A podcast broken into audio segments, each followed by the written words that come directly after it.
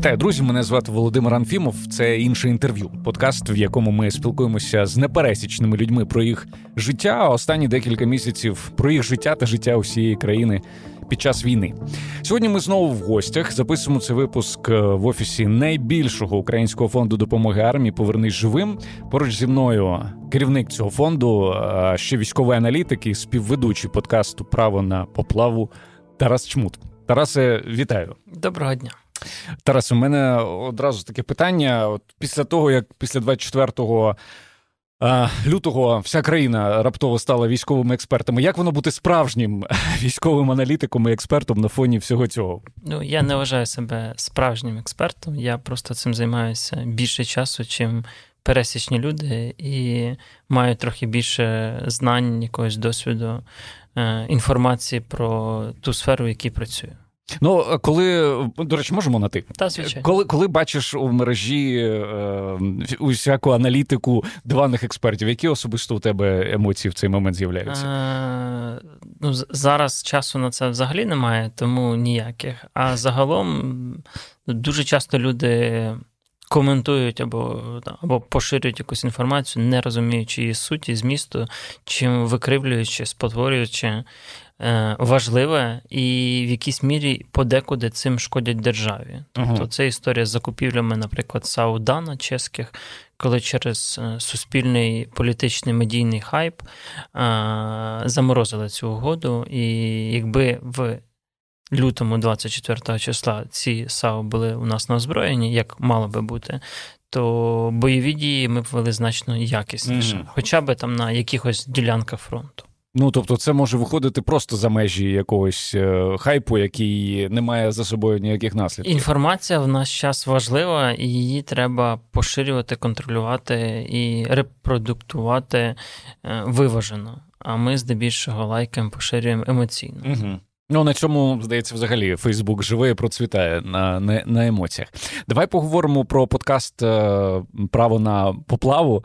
А для слухачів, які ще не знайомі з цим подкастом, скажу, що виник він як аудіопростір в українському твіттері і у форматі фронтової поплави Тарас разом з командою Повернись живим відповідають на запитання твіттерян про ситуацію на війні. Виходить майже е, щодня, можна слухати в раз у два дні зараз. Раз у два дні, да, можна слухати в прямому ефірі і потім в запису. А от мені цікаво, чому ти вирішив регулярно витрачати годину свого часу. Я так розумію, що часом зараз у тебе, ну м'яко кажучи, не дуже і дуже ціную, до речі, що ти погодився на інтерв'ю. Так от, чого вирішив витрачати ну, регулярно годину часу на цю діяльність? Е, Подкаст з'явився ще до 24 числа, і тоді я просто ну, як доєднався послухати, і там люди, е, накручені люди, твітеряни, обговорювали щось про війну, е, які нічого про це взагалі не знали. І там в якийсь момент я доєднався як спікер, просто щоб е, розказати якісь там дві-три прості речі про те, про що вони там годину говорять, абсолютно, абсолютно відірване від реальності. І потім е, Олег, е, власне, організатор цього, запропонував якось регулярніше заходити. І ми почали це робити спочатку кожного дня. Потім, після 24-го, ну тобто він питав, чи там є час, і я вирішив, що це доволі великий комунікаційний інструмент, який тримає проактивну частину суспільства, uh ті, які сидять в Твіттері, в Ютубі, які взагалі цікавляться тим, що відбувається, молодь е- тримає їх якоїсь реальності. Тобто ми намагаємося говорити простими словами про щось складне з одного боку, з іншого боку, не схилятися ні до якоїсь там зради, ні mm до перемоги, що там Москва завтра впаде. Об'єктивно подавати інформацію, як є. Плюс, е, маючи якийсь рівень компетенцій, досвіду, знань в воєнній тематиці, це можна робити плюс-мінус компетент, ну, професійно. І таким чином воно якось почало наростати, наростати. І плюс в перші дні це був був дуже якісний комунікаційний інструмент по волонтерській діяльності uh кожного дня, кожного ночі, бо він виходив в 00.15. Е, кожної ночі ми розказували, що сьогодні робили. які потреби є, е, що взагалі відбувається з волонтерством зараз. І це знімало якийсь градус напруги, угу. бо тоді ж всіх все горіло, всім треба був бронік, тепловізор, так, каска, так, коптер, так, машина і на вчора, і, і, і ну, от, оце все. І воно дозволяло з одного боку пояснювати, як ми працюємо, що ми робимо, що ми не робимо, чому це важливо, а це не важливо, чому зараз тут, а не там, і так далі. і так далі. Особисто тобі, як в ролі такого ведучого подкасту? Мені ок, е, ну я багато років вже ж, е, як це на телебаченні чи на відео десь, тому е, чогось звикати не довелося. Звикати не довелося так. Я послухав е, останній випуск, де ти сказав, що зараз зараз на фронті паритетна ситуація, і не варто думати, що вже завтра ми звільнимо Херсон, а післязавтра Крим. Це цитата. Тим не менш, знаєш, от за моїми спостереженнями в суспільстві є зараз певна ейфорія, особливо після підписання ленд-лізу, і, і ось таке враження враження якось в повітрі, можливо, в моїй бульбашці, що ось ще трошечки, і і все, перемога остаточна за нами. От Наскільки. Е, ось ця впевненість у перемозі доволі швидкі, вона взагалі е, ну, виправдана в цій ситуації. Е, та не буде швидкої перемоги, як і не відбулося швидкої поразки. Та ситуація, яка є зараз, вона може фактично тягнутися місяцями. І мобілізаційний ресурс Росії вищий за мобілізаційний ресурс України з одного боку. Ну, у них просто населення більше, mm-hmm. воно примітивніше, mm-hmm. запити у них менші, економічний стан у них гірший, і подекуди армія це може бути там єдиним способом вижити, хоча б в якийсь період часу. Mm-hmm. Бо все одно вони всі загинуть тут. Але з іншого боку, ну, у нас людей менше, і вони якби більш освіченіші, і, скажімо так з точки зору е, кількості людського ресурсу, який ми можемо протиставити їм, у них однозначно більше, бо їм його і не шкода. Ми собі такого дозволити не можемо, і ми своїх людей намагаємося хоч якось берегти. У нас співведуча тут е, е, е, з'явилася це кішка булка, так? Так. Так, Вона почала гратися з апаратурою. нашою. Щось краде. Та хай грається. Окей. І з одного боку, з іншого боку, у нас є певний безліміт по техніці озброєння, який ми очікуємо, і це дозволить вивести ЗСУ на більш якісний рівень. В той же час у росіян є свій не слабкий оборонно-промисловий комплекс. У них є Корея, у них є Китай, у них є Іран. У них є інші країни, з якими вони можуть співпрацювати. І як показує ну, світ чи світовий досвід, то та ж Корея в повній ізоляції, в повній ізоляції з абсолютно, абсолютно. меншими ек- економічними можливостями, з абсолютно меншими природними ресурсами, науковим потенціалом. Тримається вже стільки десятиліть. Ну, якось живе, да. якось живе і створює зброю, яка, можливо, не найкраща в світі, але якої багато, і якою може воювати. Угу. Тому Росія може повторити цей шлях, але це буде така там не знаю, в чотири рази краща Корея, тупо за рахунок того, що у них більше природних ресурсів, у них більша територія, більше різноманіття всього, і вони можуть е, за рахунок цього довше існувати. Ну і не так давно їх від світу ну, відключили, як е, ту саму Північну е, Корею. Теж хочу тебе процитувати твоє інтерв'ю. Ти сказав, коли ви говорили про закінчення війни, ти сказав, що виграшем для України може вважатися лише повернення до всіх адмінкордонів 2013 року. Це не зовсім так. Це перший пункт, але це не означає, що ми виграли війну. Це означає, що ми повернули свої законні території, в тому числі mm-hmm. Крим. Але другий крок це зміна політичного керівництва Російської Федерації. І третій крок, на мою думку, це е, ну, скоріш за все розпад Росії або позбавлення її ядерної зброї, оскільки це країна ну, терорист. Угу. І не може в неї бути ядерної зброї. Давай трохи про перший пункт поговоримо, тому що він насправді пов'язаний там трохи з, з усім решта. Тобто, коли йдеться про Крим, ми розуміємо, що це територія, яку Росія офіційно визнала своєю, і точно вона і буде захищати, власне, як там будь-яку свою більше того, військовій да. Доктрині чи воєнній доктрині Росії прописано, що спроба нападу на Крим е, може прирівняти е, відкриває право Росії застосувати ядерну зброю. Тобто тут е, Росія чітко артикулює, що Крим це та червона лінія, на яку вони не готові йти. Але питання, чи угу. буде на той час, коли ми будемо повертати Крим, така країна, як Росія, в принципі. Угу. І будь-який закон він же ж має властивість змінюватись. Тобто, чи правильно я тебе розумію, що не йдеться про те, аби ми е, повертали Крим там завтра, цього місяця, до того моменту, поки Росія існує. Давай от так сформулюю. Е, чи правильно розумієш, що ми не будемо здатні повернути Крим до того військовим шляхом, до того часу, поки Росія існує в тому форматі, в якому вона існує зараз? Е, швидше за все так, але знову ж це все може бути одною одним ланцюжком подій, які йде один за одним.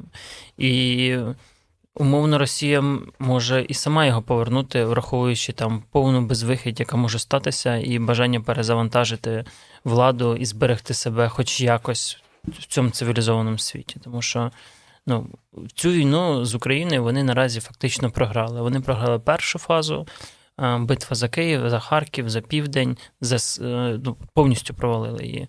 Вони перезавантажилися. Зараз друга фаза. В другій фазі вони фактично зараз зупинилися, і далі е, жодна сторін наразі не просувається. Відповідно, ми зупинили наступ, е, перезавантажимося, і є шанс, що перейдемо ми тепер в наступ. Плюс у нас безліміт техніки озброєння, які ми будемо отримувати плюс-мінус регулярно. З їх боку цього всього немає і бути не може. Стосовно ядерної зброї, цікаво про твою думку дізнатися, як людина, яка пов'язана е, безпосередньо з е, військовою тематикою. Зайду здалеку. Е, колись у моїх батьків була вівчарка, яка, на жаль, захворіла на онкохворобу. Вона була дуже ласкавою, дуже класною, але коли в неї почався рак, ми її просто не впізнавали. Вона почала кидатися на своїх, стала дуже агресивною і і неадекватною. Зараз ходять чутки, що у Путіна рак крові або якась інша дуже серйозна хвороба. Як тобі здається, чи є в Росії певні запобіжники, які е, можуть його зупинити від того, щоб ось в цій якійсь агонії, в якійсь е, просто ну, в пориві зробити, ну, натиснути на червону кнопку? Mm, ну, я нічого не знаю про ту хворобу Путіна, на відміну від когось. Тому якби нічого про це не готовий сказати. Але щодо запобіжників, ну багато хто в світі дуже сподівається, що вони є. Угу. Я не знаю і не певен. Ну тобто, я намагаюся виходити з гіршого сценарію, аніж з кращого, тому що якщо він не відбувся, то ви, якби, знаєте, ви готові були до гіршого. А якщо він відбувся, то ви отримали те, на що очікували. А якщо ви сподіваєтесь, що пронесе, угу. то ну, там, один, два, п'ять разів пронесе, а потім ні і потім все посипеться. Тому я прихильник того, що давайте орієнтуватися на гірше і готуватися до гіршого. І з цього виходити. А там... Як можна готуватися до до такого сценарію, до найгіршого сценарію? Ти знов таки... Виважено. Да. По-перше, не можна, не може бути перемога дуже різкою. Mm. Це політика Заходу. Чому вони не дають зброю там всю і зразу, а, а розтягують цей процес? Для них важливо виснажити Росію не за місяць, не за тиждень. Для них не потрібно, щоб Україна зараз перемогла. Їм потрібно фактично виснажити Росію в середньостроковій перспективі. І для цього їм вигідно, щоб такий формат війни, як зараз, затягувався. Угу. Ну, фактично, воно так і є. І тому е, тому ми отримуємо це все от в такому темпі, як отримуємо. Це доволі швидкий насправді темп. Е, Це дозволяє нам не програвати війну, але в той же час це не дозволяє нам виграти її от, ну, умовно швидко. При цьому е, втрати Росії з різних боків і економічні, і геополітичні, і і живої сили, і техніки озброєнь, вони отак, щоб кожного дня дивитися, то не критичні, але якщо повернутися в розрізі там трьох місяців, угу. то доволі відчутні. І свій потенціал Росія, як там друга або третя, ну ж третя армія в світі, вона стрімко втрачає з одного боку просто по кількості, uh тобто там мінус там, пару сотень танків, мінус пару сотень тисяч ББМів, мінус 200 літаків і вертольотів, мінус там боєзапас крилатих ракет, балістичних ракет. Це все просідає, просідає, просідає. Відновлення швидкого немає. Купити десь з боку вони не можуть. В той же час ми це отримуємо. Ну, звичайно, не крилаті ракети, літаки, але і іншу техніку озброєння uh отримуємо. І таким чином воно ми якби тримаємося, вони слабшають. Через півроку такого темпу ну, вони геть просядуть. І тоді, можливо, плюс економічні проблеми, можливо, почнуться якісь невідворотні чи незворотні процеси всередині країни, пов'язані з зміною там, політичної структури, можливо, розпаду країни і так далі. Ну тобто, поки виходить так, що все йде по сценарію, який є нам вигідним. Ну, як вигідний? Ми втрачаємо кожного Ми втрачаємо дня багато людей. людей. Ми десь втратили території, і не те, щоб він нам вигідний. Нам вигідно було б не мати того, що ми зараз маємо, або бути до нього краще готовими. Але е- дві битви ми виграли. І це вже немало, бо ми б могли зараз сидіти десь, я не знаю, у Франківську або Львові, а лінія фронту йшла б десь між Вінницею і Житомиром. І ми б говорили зовсім про інші проблеми і про інший масштаб ну, масштаб е, цього всього, що відбувається. А зараз ми говоримо про е, наступ України на Харківщині, е, сталу лінію на Херсонщині, Запоріжжі і повний провал, ну не повний провал, але тактично у них є успіх, але стратегічно провал наступу на Сході. Мені цікаво, коли все тільки почалося. Е, які були у тебе очікування? Бо я ніколи не забуду ти знову ж таки про диванних експертів. Е, в перший день, е, коли все почалося, я зустрів свого сусіда на вулиці, який дуже спокійно так стояв. Каже: Та тут зараз наші капітулюють за за два дні, і типу, я нікуди не, не тікаю, бо який сенс? Він був з Донецької чи з Луганської області, тобто він же колись тікав. Мені цікаво, коли все почалося, які в тебе були очікування, чи вони виправдалися? Е, Ну, я з тих людей, городських сумасшедших, які багато років говорили, що рано чи пізно буде наступна велика війна з Росією, і до неї треба готуватись. Е, На жаль, здебільшого наше суспільство не воліло про це думати і уникало цієї теми. Як наслідок, ми отримали, на мою думку, неготовність до війни 24 лютого. Але це наслідок не одного місяця року. Це наслідок всіх восьми попередніх років. Угу. Це не про там Зеленського чи Порошенка, це в цілому і про суспільство, і про державу. Тобто ми не готувалися до великої повномасштабної війни з Росією. Як наслідок, на мою думку, ми в неї вступили не так, як хотілося б, а так, як вийшло. Е, але в той же час, в той же час Росія в значній мірі стала жертвою своєї пропаганди і вступила в неї так само не готовою. Е, вони переоцінили себе, тотально недооцінили нас. Е, як наслідок, вони не змогли отримати швидкої перемоги. Е, це призвело до посилення бойового духу Збройних сил і в цілому суспільства. Угу. Це дозволило триматися далі, поки захід, який спочатку вже напевно ну, ну, закрив і змирився з тим, що Київ там візьмуть за 72 так. години, угу.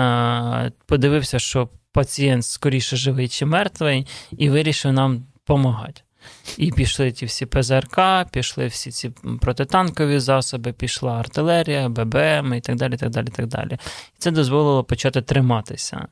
І чим далі ми трималися, тим більше Захід зрозумів, що Україна не Афганістан, і ми протримуємося достатньо довго, і ми готові воювати. Плюс на мою думку, ефективна політика Резнікова, Залужного, єдина вертикаль керування державою, яка не була втрачена, призвела до того, що ну, Україна як держава, скажімо так, почала більше сприйматися і давати. Е, не, не краще сподівання, але в нас почали вірити. Угу. Повертаючись до е, до підготовки, е, у тебе був пост е, на на ФБ, який стосувався, власне, ну така така собі відповідь на закиди з боку Офісу президента на те, що ЗСУ мовляв, там якось не так підготовлені. Ти досить е, там ну чітко розклав по полицям е- і написав, що ну не вважаєш, що це провина армії, що вона не так підготувалася до е, до, до війни. Ну і якщо я правильно тебе зрозумів, то ти джерела цієї тієї ситуації вони вказували саме на офіс президента. Ну не тільки знову ж. Посил про інше, що ми занадто рано почали шукати винних, mm. І занадто рано ми почали е, новий політичний сезон, фактично. Мені здається, що поки йде активна фаза війни, суспільство має бути консолідовано, і різні політики різних політичних сил не мають його намагатися розхитувати. Бо це все грає в мінус тільки Україні і тільки її армії. І в кожній з політичних сил. А в нас їх зараз умовно там дві ключові. uh Можна знайти винних за те, що відбулося 24 числа.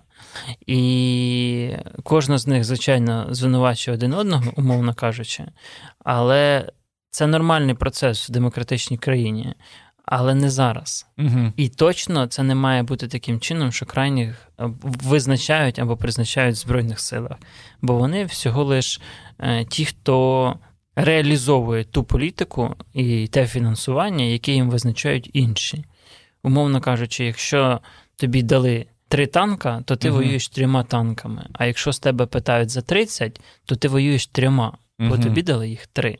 І армія вона може відповідати за там тактику, стратегію ведення війни, але не за забезпечення, не за підготовку. Ну, підготовку теж вони, але в значенні підготовку не як підготовку особового складу, а як підготовку до війни в цілому.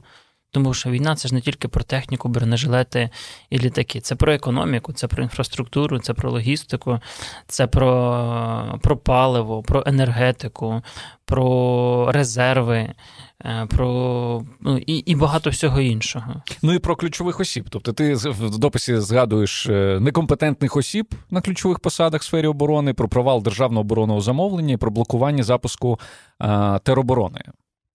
Е, в тому числі і це е, як приклади, просто як приклади того, що багато було проблем, які не стосуються військової площини. Тобто, це не проблеми, які створили збройні сили, це не проблеми генералів, полковників, майорів, там лейтенантів, угу. це проблеми політиків, це проблеми е, вищого політичного керівництва.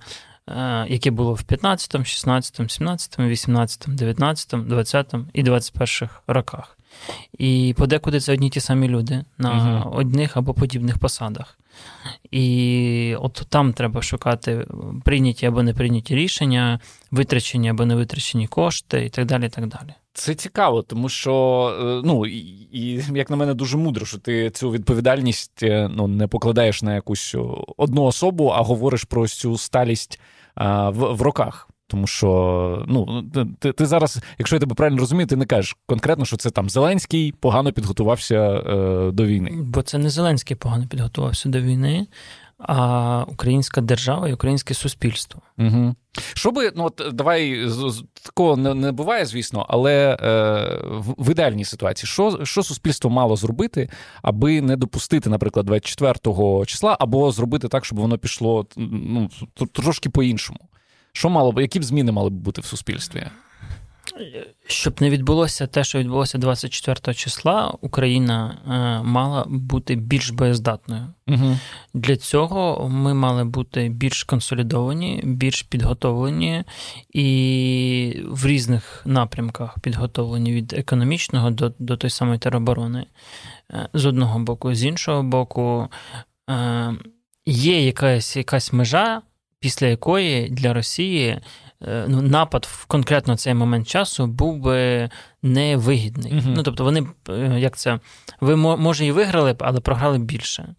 І от ця межа вона залежить безпосередньо від боєздатності Збройних сил. Відповідно, якби ми створювали суспільний запит і суспільний тиск на державу про те, що нам потрібна сильна армія, сильний флот, сильні повітряні сили, е, там, працюючи економікою, бла бла бла бла бла, то тоді був би якийсь відгук з боку держави, ну тому що ж політики реагують на те, чого, в тому числі на те, чого очікують виборці. якщо тотально, е, як це, якщо їм правильно продати те, що треба сильна армія, то тоді була б сильна армія. Бо, як показує реальність, коли треба, то знаходяться і гроші, і люди, і бажання, і все нам продають, і все ми можемо купити, і все ми можемо зробити, і всі проблеми вирішуються як тільки з'являється велика політична воля. А щоб вона з'явилася, суспільство має формувати запит на це. Нормальний сильний запит. І тоді є якась реакція. Ну а мені здається, що запит був на шашликів на, на травневі. Ну, те Тому й так, отримали. так і зайшло. Що хотіли, те й отримали. Суспільство забувало війну як таку і змирилося з тим, що десь є яка, якісь окремі райони, е, операція якоїсь якихось об'єднаних сил, і війна це щось таке десь далеке, де вже ну там вже все все завмерло і вже все. Угу. Хоча це не так. І, от, на жаль, через те, що суспільство забуло про війну, змирилося з тим, що десь там щось на сході відбувається, гине 15, 20, 30 людей в рік, е, як ціна за спокій. Е, ми і отримали те, що отримали. Ми не хотіли бачити ту проблему, яка була завжди, а вона була завжди. І зараз, якщо конфлікт буде заморожений на якомусь на на якихось кордонах, наприклад, 22 лютого, а, наприклад, це означатиме тільки те, що потім буде ще одна велика війна. Але я впевнений, що Росія до неї підготується значно значно краще, ніж до цієї. І це може бути не через рік чи через два. Між попередніми пройшло 8 років. Угу. Це може бути через 18 років, через 20 років, 30 років. Але вона буде і ми маємо до неї бути готовими краще, аніж до цієї. До речі, цікава твоя думка, чому цей наступ стався саме тоді, коли стався? Е, чому не не, не раніше? Чому не е, разом з захопленням Криму, коли українська армія взагалі як такої, ну вона була, але зовсім не в тому стані?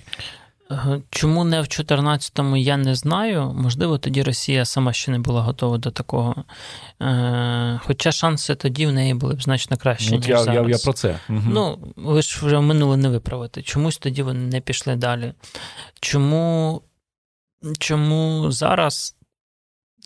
Можливо, можливо, тому що кінець лютого. З точки зору погоди, це ок період розпочинати велику війну. Uh-huh бо далі весна, далі літо, тобто ну, період, коли можна нормально воювати. Е, з іншого боку, чому не відтягувати? Тому що ми ставали з кожним в буквальному значенні тижнем сильніші, і збільшувалась кількість допомоги, і ми розгортали ТРО. І якби ми повноцінно розгорнули ТРО, то це був би серйозний стримуючий фактор для Росії. Ну, ТРО ми мали б розгорнути десь на кінець літа і повноцінно вони б набули боєздатності десь на кінець року. І це прям був дуже сильний стримуючий фактор. На жаль, цього не відбулося, і ми вступили в бій ну, у війну, так як як вступили. Ну, в стані такого, знаєш, е, воно дуже буквально, щоб багатьох просто розбудили, як в фізичному сенсі, так і в психологічному. Ну, як ну я так само прокинувся від вибухів і з думкою, що не пронесло. Ну, ну я читав, ти казав, що ти що тобі повідомили про те, що відбудеться за 6-8 годин. Ну, десь об 11 вечора, да. І я. Ну, тобто, це ж, знаєте, як всім всі повідомляють про щось там. Але я. Ну, тобто, от вам кажуть, що зранку на вас нападуть. Зараз 11 вечора. Що ви будете робити? Ну, собственно, нічого вже. Йдете, не знаю, їсте, дивитесь фільм, лягаєте спати. Якщо нападуть, ну то значить зранку будете розбиратися. Якщо не нападуть, ну значить ок. Ну тобто, в таких це ж не те, що у вас там є тиждень щось підготувати і зробити. Uh-huh. Тут вже ви або все вже зробили, або вже пізно щось робити. Тому е- я сподівався, що цього разу нічого не відбудеться. На жаль, воно відбулося. Ми прокинулися в новій реальності. Вона така. Сьогодні, з точки зору там двох з половиною місяців, майже трьох, е, вона для нас можливо, неможливо, вона точно для нас краща, ніж могла бути. І зараз наше завдання цю нову реальність трансформувати в велику перемогу України. Декілька місяців тому ти в одному інтерв'ю сказав е, таке: «Е, держава може чогось не говорити, це правильно, але держава не має брехати. Наша зараз трохи починає. І коли ця мильна бульбашка лусне, буде дуже боляче, набагато більше, ніж якби ми знали правду, нехай і дозовано. А, Якщо можеш, скажи, що ти тоді мав на увазі, і чи змінилася ситуація за пару місяців? Для мене не змінилася. Я дійсно вважаю, що держава не має, наприклад, розголошувати втрати, має дуже стримано говорити про свої перемоги, виважено говорити про свої перемоги, е, має як це подавати інформацію з точки зору позитиву, але при цьому не брехати суспільству. Наша держава і деякі її публічні спікери е, дуже часто саме виходять з точки зору обману, ну брехні. О, ти можеш навести якийсь приклад? Якийсь приклад. Якийсь приклад. Ну, коли вам кажуть про якусь перемогу, якої не відбулося. Угу. Коли вам кажуть про якісь міфічні втрати, яких не було. Ну там X10 просто множать. Коли е, вам видають перемогу, а наших людей загинуло рівно так само. Угу. І навряд чи це можна вважати прям перемогою. коли видається бажане за дійсним. І це не ок. Держава має е, знову ж бути виваженою, і вона має давати. Є багато позитиву, і це ок його давати. Є дуже багато позитиву. Але в той же час е, негатив ми або не говоримо, або говоримо, як є. Угу. Але не перетворюючи його навпаки в цукерку. Бо коли всі думають, що ми завтра переможемо, а завтра нам скажуть кількість наших втрат то бойовий дух з плюс 100 опуститься до мінус 80. Угу. І вся подальша інф... сприйняття держави як джерела інформації буде перекреслене. Бо кожен буде згадувати, так вони нам там 5 місяців брехали, чому я зараз їм маю вірити? Може, і зараз вони брешуть. А суспільство має вірити своїй державі і, ну, і своїй владі. Ну, чесно кажучи, для мене ця ситуація розпочалася ось е, про після цієї промови про те, що що буде в травні. В травні ми будемо смажити шашлики. Мені здалася ця промова, я про це писав, е, досить такою інфантильною. Знаєш, як говорять з дітьми, які хочуть просто заспокоїти, що не не переживай, там все, все, все окей. Хоча насправді ну, всі розвідки кричали про те, що на вас нападуть. Чому так відбувається? Е, керівництво вважає суспільство ну, недостатньо зрілим для того, щоб сприймати реальну картину світу? Вони дійсно вірили, що на нас не нападуть так як я дотичний, ну, в якійсь мірі там мінімальній до якогось керівництва держави, е- вони дійсно вірили, що на нас не нападуть. Чому ти вірив, що точніше, не що вірив? Чому ти знав, що нападуть, а вони е- вірили, що не нападуть? Я не знав, що нападуть конкретно 24 числа або в лютому, або угу. цього року. Я просто говорив, що не важливо коли, важливо, щоб ми готувалися і були готові. Угу. І це не відміняє того, що шашлики можуть бути і мають бути. Просто давайте навіть тим бюджетним ресурсом, який є, давайте ним ефективно розпоряджатися, давайте реформувати армію, е, що ми і так робили, але в правильному векторі. Давайте зосереджуватись на тому, що нам треба для війни з Росією, а не для параду в Одесі. Угу. От я виключно про це. Угу. Ну а ті процеси, які відбуваються зараз про ось цю ну прикрашання ситуації, е, які тут мотиви? Це це знову ж таки, це що? Це бажання а, заспокоїти, це бажання. Я не знаю, імідж власний підняти в очах людей. Що це? На мою думку, це бажання заспокоїти, е, підтримати бойовий дух і підтримати своє сприйняття в суспільстві позитивне. Але як ти вже пояснив, це може бути це може мати наслідки негативні. Це і матиме наслідки негативні. Е, Ну, я знову ж, можливо, я чогось не розумію, е, як і не розумів там в січні в лютому. Е, в контексті підготовки до війни, де виявився правий. Але е, ніщо не заважає подавати об'єктивну інформацію з точки зору позитиву і просто не подавати інформацію з точки зору негативу. Угу. Або подавати її, ну, та, яка є от уже публічною. Я не можу. Ми просто зараз говоримо. Да, Я думаю, що багато хто розуміє, про про яких персонажів ми говоримо. Ну, є взагалі такий фактор Арестовича, да, який сприймається як деякими людьми. Але ти колись сказав, що він теж свою функцію виконує, що для певної аудиторії, можливо, такий спікер і потрібен. Так, можливо, для певної потрібен. Для мене, ну. Для людей, які хочуть, давай так, для людей, які хочуть дійсно жити в рожевих окулярах. Ні, для людей, які якраз не хочуть жити в рожевих окулярах, то е, кого їм слухати, кого куди їм дивитися, і що їм не дивитися? Ну, по-перше, не дивитися е, політично заангажованих е, експертів, аналітиків, військових. Угу. З точки зору е, інформування про те, що відбувається, я можу рекомендувати мілітарний е, на правах реклами, очевидно, і англомовну версію окремо. Е, я можу рекомендувати новинарню, я можу рекомендувати офіційні сторінки бригад оперативних командувань родів видів, там подекуди реальна війна відбувається. Я можу рекомендувати якихось окремих окремі акаунти там в Твіттері військових низової ланки, там солдатів, сержантів, mm-hmm. молодших офіцерів, які пишуть про війну, і воно трохи трохи опускає вас на землю. З точки зору стратегії, однозначно рекомендую Миколу Біліскова. на мою думку, він є в Фейсбучку, і він є в Телеграмі. У нього канал є. Це, напевно, найкращий стратег в цій країні по, воєнних питаннях, е, який е, ну, дуже глибоко пише і. Відмінно розуміється на тому, що він пише. Не з точки зору тактики застосування піхоти або якихось військ, а з точки зору глобальної війни і стратегії. Дякую за рекомендацію. Я думаю, що це ну насправді дуже цінно. Давай трохи поговоримо про фонд Повернись живим.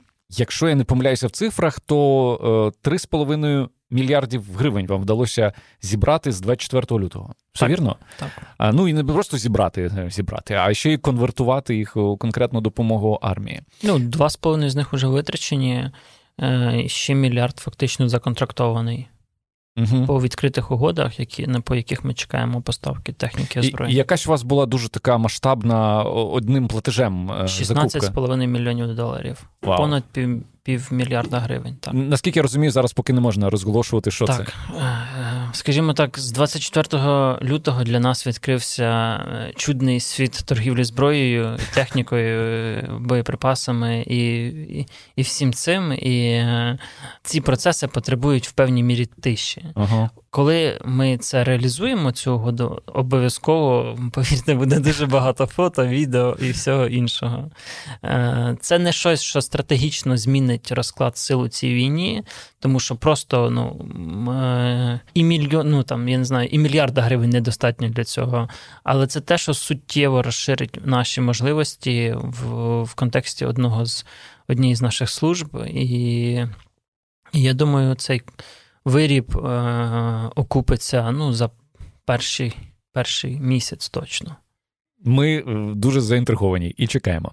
Е, я кожен раз, коли бачу в в мережі, що хтось десь збирає гроші на на армію, я завжди е, згадую Повернись живим або фонд притули. І, і, і, власне, ставлю запитання, яке зараз хочу поставити тобі. Як ти ставишся до діяльності ну, конкурентів, не конкурентів, колег? Е, колег колег е, менших фондів, які е, або приватних осіб, які збирають гроші на армію. Мені завжди ну, в мене виникає запитання, що вони просто там набувають якихось шишок собі, купують не завжди те, що треба, купують за завищеними цінами. Що ти про це думаєш? Дуже просто завдяки цим людям у нас є можливість більш якісно і спокійно працювати. Угу. Тому я всіляко заохочую будь-яке бажання допомогти Збройним силам або іншим силовим структурам. Єдине, що намагаюсь просити робити це з таким холодним розумом, а не емоціями. Бо дуже часто ми керуємося емоціями, і це подекуди шкодить. Але е, сотні тисячі малих волонтерських ініціатив вони дійсно важливі і вони допомагають.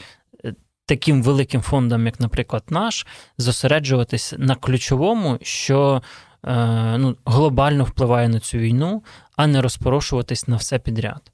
І умовно, у нас там є сім визначених напрямків роботи, які е, ну, більшість малих фондів не можуть собі дозволити. Ми, акумулюючи ресурс, можемо це робити.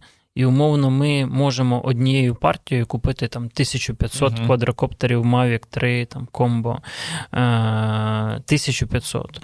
Для розуміння з 16-го року по 24 число Фонд купив там щось в районі, ну, передав військовим в районі 300-350 коптерів, а тут півтори тисячі однією закупівлею. Угу. І ці півтори тисячі ми ми насичували там війська ну, фактично два місяці. Ну, Для от... мене це про ефективність, знаєш. І тому от я хочу тебе запитати: в мене є умовні 100 баксів. Е, в якому випадку давайте я... великому фонду. О. Отак. Якщо у вас є умовні 100 доларів, ви хочете їх потратити, дайте їх великому фонду. Е, так буде найефективніше. Е, якщо ви хочете самі зайнятися волонтерством, це ок. Займайтесь, пробуйте, у вас щось вийде.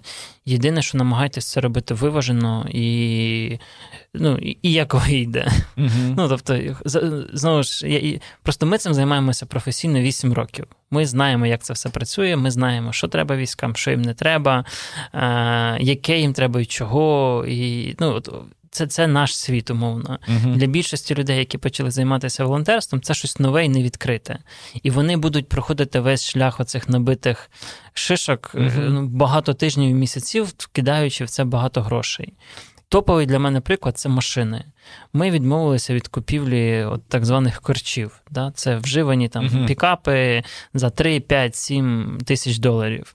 Ми купуємо нові машини. Вони в три рази дорожчі, uh-huh. але вони нові. Угу. Це означає, що військовий взяв цю машину, їздить, працює, служить, воює і не думає про те, де на неї замовить там якусь деталь з Японії, а як поміняти оцю, оцей блок з штатів, Короче, а де знайти в Сєвєродонецьку СТО ага. по Нісану там і так далі. І так далі. І я як. Власник такого корча в 16-17 році знаю, що це машина, яка дуже важлива е, з точки зору мобільності, закривання потреб війська і так далі. так далі. Але це машина, яка вам приносить купу проблем і геморою.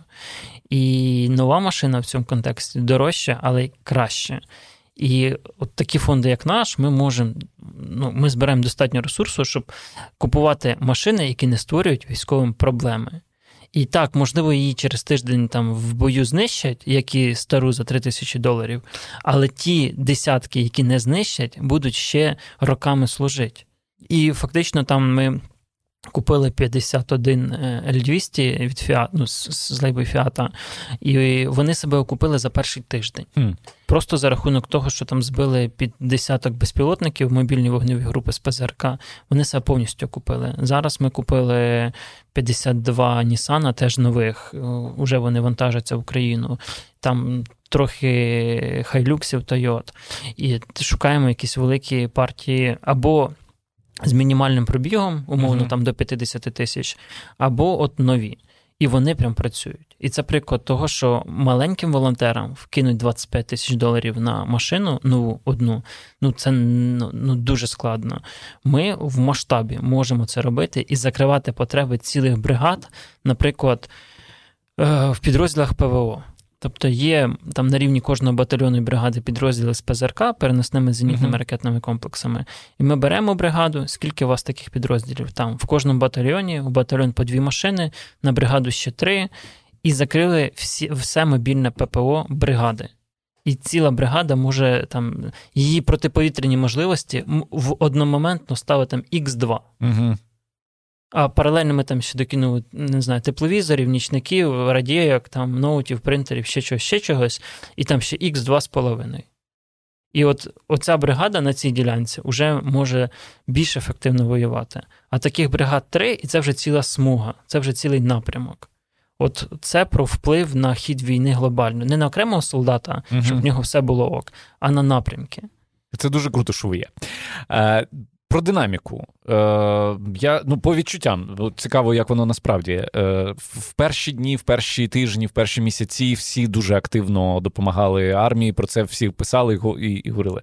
Е, Чи почалася вдаватися в знаки економічна криза? І теж багато людей втратили роботу. Ти відчуваєш, що цей це джерело стає все все, все меншим допомоги армії. Е, кількість донейтів прив'язана до економічного стану людей, і, звичайно, економіка просіла там, я чую, відсотків на 30, угу.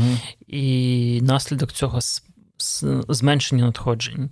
Е, фактично, вони в нас зменшились березень, квітень, квітень відносно березня десь вдвічі, угу. травень відносно березня, поки тримається. Але я прогнозую, теж зменшиться вдвічі. Тобто в чотири рази від е, від березня. Лютий не враховуємо, тому що там перший тиждень, ну там всього пару днів, так. і там пікові, коли ну, там, там в тому хаосі всі робили все. Е, але ми над цим працюємо. З одного боку, ми намагаємося працювати більш проактивно з тим бізнесом, е, який не не зав'язаний на український ринок і українську uh-huh. економіку, айтішники. І другий момент це Захід, це Штати, це Європа, це світ, який теж може, має. І ну, і, і, і подекуди хоче допомагати Україні. І вони теж е, фактично е, ну, це безліміт коштів, які можуть надходити нам на закриття потреб. На сам кінець, давай поговоримо про тих, хто хоче допомогти, але ну ці 100 баксів ще вчора у, у нього чи в неї були, а сьогодні вже нема. Що робити цій людині? В першу чергу це стосується всіх. Навіть якщо у вас є 100 баксів і ви хочете їх дати, це не відміняє пункту 0. 0 – це інформаційна підтримка. За ці роки роботи я сформував таку тезу про те, що кожен лайк і кожен репост має свою якусь ціну uh-huh. монетизації. Умовно, коли ви там лайкаєте, лишаєте якийсь коментар поширюєте інформацію, ви донейтите цим умовних там 10 центів uh-huh. з ваших 100 доларів. І в буквальному значенні воно так працює. Чим більше поширення інформації, чим більше охоплення, чим більше публічності, чим більше людей бачать, е, дізнаються про бренд, е, бачать результати роботи, бачать запити, ну от бачать інформаційне поле, тим е, кількість надходжень звідкись просто збільшується. Mm. І тому пункт нульовий це підписуватись на сторінки, поширювати інформ... вподобувати, поширювати інформацію. В нашому випадку це Фейсбук. Він найбільший в Україні, там 3,3 мільйони підписників. І дуже хотілося, щоб нарешті вийшли вийшли на 4. Це, це ми про сторінку фонду Повернись так, живим. Так, угу. так. Це Twitter аккаунт, це Instagram, це TikTok, це Telegram, це YouTube де причому на різних соцмайданчиках є е, там різний контент під під різні цільові, плюс-мінус, але вподобайте його, поширюйте його, і таким чином ви точно допомагаєте і інформаційному простору країни, і безпосередньо Збройним силам за рахунок заохочення до е, донейтів, до роботи. Останнє традиційне питання, яке я ставлю усім героям останніх місяців, що особисто тобі дає віру в те, що перемога таки буде за нами. У мене тут висить карта, на яку я от, власне весь ефірі дивлюся, і на цій карті я бачу, що Україна як держава вистояла в перші дві фази війни, а це означає, що далі буде легше, далі буде краще, і ми обов'язково добі... зараз унікальний шанс добити. Цю всю історію з Росією, яка почалася в 2013 році, до нашої великої перемоги. Це ну, це довга війна, це війна, ну це марафон, але ми в ньому точно переможемо, бо ми перемогли в 14-му, 15-му, ми перемогли е, в лютому, березні 22-го, ми перемогли в квітні, травні 22-го, і наступному на наступному колі ми теж переможемо. І навіть застосування там якоїсь тактичної ядерної зброї або хімічної зброї, і так далі, і так далі, чим Росія зараз залякує нас, воно не здатно змінити цей розклад. Так, це буде більше жертви, більше руйнування, але кінцевий результат він один. І це той результат, з яким вже змирився світ. Тобто для Європи, для Штатів в цій війні перемогла вже Україна. Питання тільки часу і втрат. Хотілося б, щоб швидше і з меншими втратами, але знову ж не все залежить від нас. Хоча ми можемо сприяти тому, щоб збройні сили на тактичному рівні були ефективніші і і пришвидшували процес утилізації Росії. За це піднімемо горнятка нашої кави. нашої кави. Друзі, обов'язково підписуйтесь на сторінку фонду Повернись живим, на сторінку Тараса Чмута в соціальних мережах. Ну і звісно, допомагайте фінансово, якщо маєте таку можливість. Тарасе, я тобі дуже дякую за участь в іншому інтерв'ю і попрошу тебе ще біля мікрофона побути декілька хвилин, бо маю запитання, відповідь на яке зможуть почути чути виключно патрони подкасту.